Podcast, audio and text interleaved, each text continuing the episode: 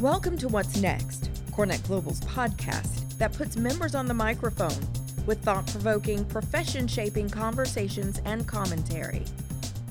My name is Bob Mustachetti, and I am a workplace strategist. I spent my entire 15 year career in corporate real estate facilities. And today I'm here to talk to the CEO of Nuvolo, Tom Stanford, about the recent recent shifts in the industry and how we need to view the workplace moving forward. Tom, good to talk to you this morning. Hey Bob, good morning. Good morning. So happy I could be here today. Thank you so much. Great. I appreciate the time. So, the first thing I wanted to cover was this recent survey by Deloitte. 90% of organizations are either planning to or have already returned to the workplace. What things, from your perspective, do you think need to be contemplated as these firms re enter their workplace? Yeah, no, Bob, it's a great question. And by the way, not only not only are we thinking about it as a fast-growing enterprise software companies, but it it is front of mind, you know, all the way from the board level down for our customers across the globe. So, you know, let, let me talk a little bit about I think, you know, some of the some of the things that we're seeing and I think the the importance of sort of uh, of collaboration here. There's three critical functions from our point of view at Nuvolo that are relevant here: the workplace services team, facilities management, and corporate real estate. You know, the ability for these three organizations to work together to have a shared capability tech stack if you will sort of shared data is absolutely essential these are the three key constituents you know from our perspective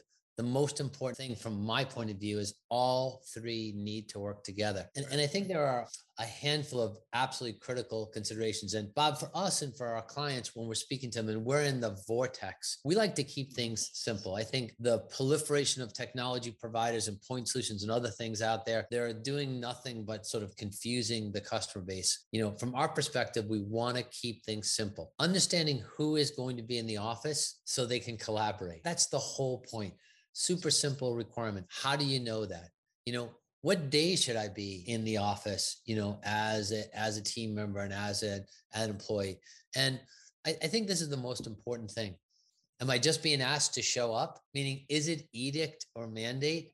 Right. Or I think this is the more important conversations we're having with our customers, or is it purposeful? And will my colleagues be there? And how do I know that?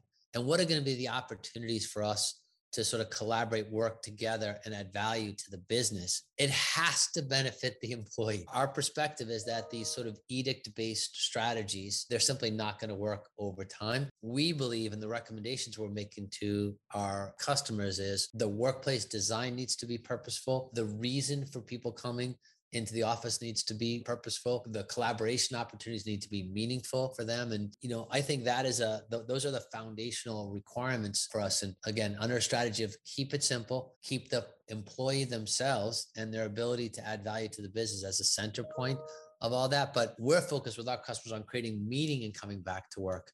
How do we create a destination not only in our own workspaces but also provide those, that advice and guidance for our customers. And we see it we see it in the press we, you know, you know the, i think the the large financial institutions have been an example of this. You need to be focused on making a return to work an amazing experience for employees uh, as opposed to mandating that they show up four or five uh, days a week you know yeah tom um, you know what are your thoughts there? I just really want to focus on something you said there because i really liked purposeful right? And what we've seen that we haven't seen before is a global compelling event. It swept the entire globe.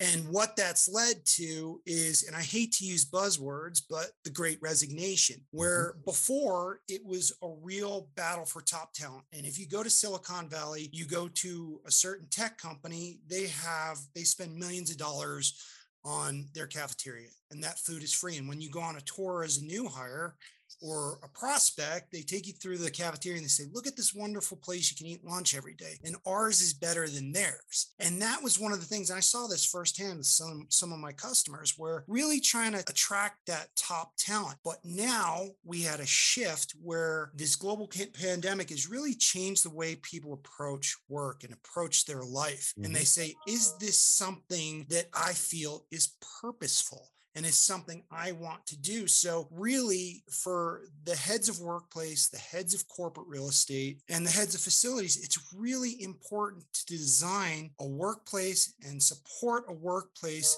that provides purposeful, meaningful environments for people to collaborate and do their work and keep it simple, give them one place, one kind of focus area for all support services related to the employee experience, um, whether that's technology, whether that's processes like you mentioned earlier on. But really, we've seen something here. It's not just a hot labor market or a hot technology. It's a global compelling event that really had to really is making leaders refocus their shift on creating a purposeful workplace. And I really liked what you said there. It's very interesting. I think and when we talk to some customers, this is the sort of dichotomy of the world that we live in today and the market that we serve. In some cases, customers don't know if they need twice as much space or half as much space. Right. They're not quite sure or, or, are struggling to understand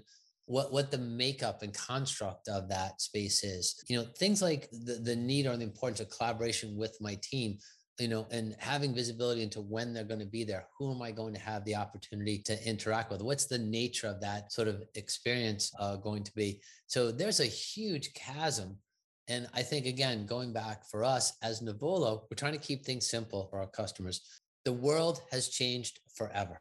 So, and anyone who doesn't believe that is naive, you know, and sort of, or, or, or has got blinders, you know, on. And so, as we think about the workplace, it's one of four or five elements right. of the overall employee experience that have to be important to us. Are we building a good culture? Do we take care of our employees? Have we created a and and have we created a work environment workspace, tech stack, and experience uh, for them to easily go into the office, easily be able to allocate a space they can use, have knowledge and visibility on their opportunity to collaborate, their colleagues. And when they go there, they feel like they accomplished something, meaning yes. they had a positive experience. It was purposeful in nature, it was collaborative, and I got to see my colleagues. I got to socialize and interact. You know, I had lunch together, you know, with my team and I'm encouraged to do that again. Tom, Those that's a great. That that's you. You hit the nail right on the head because that's another topic that's come up over the last two years. It's called equitable work, mm-hmm. and it, I really like that when I heard that from one of my friends, peers in the industry who works for a technology company, and she was talking about equitable work. You know, what am I getting? What what am I providing with what am I what I'm doing. I'm not just doing a task. What am I getting out of it? What am I providing back to the business? What value am I adding? And all those things you just spoke about really, really leaned into that. And again, purposeful work, equitable work. I think these are all really important things when looking at the workplace. Now let's let's shift as we talk about people going back into the work. Now we've seen another word kind of come into the forefront over yes. these last two years, and that's hybrid workforce. Mm-hmm. Now, hybrid in the past had a different kind of meaning. It meant hybrid kind of meant, you know, unassigned seating, utilization strategies, you know, team collaborative work. Now it means some days I'm at home, some days I'm at the office, some days I'm traveling, some days maybe I'm even in like a WeWork space. So really understanding the hybrid future of the workforce. Can you talk a little bit about that? So, you know, and by the way, we're, we're in, we're going through this process internally how do I wrap all of those things into sort of one experience? So I think yes. about design for our new for our new headquarters facility uh, in Boston. We're going through this, you know, process right now. I want to have the ability. I want to have the ability in that space where I can go and have a meeting with ten people in a conference room with whiteboards in a very traditional context.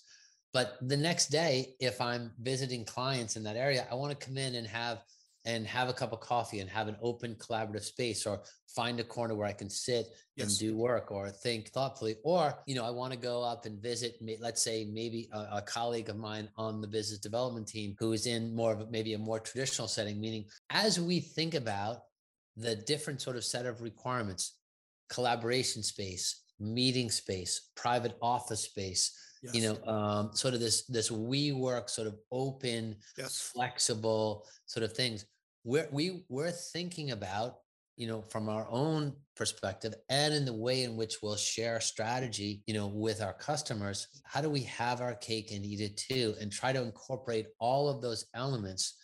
We want Nuvolo HQ to be a destination.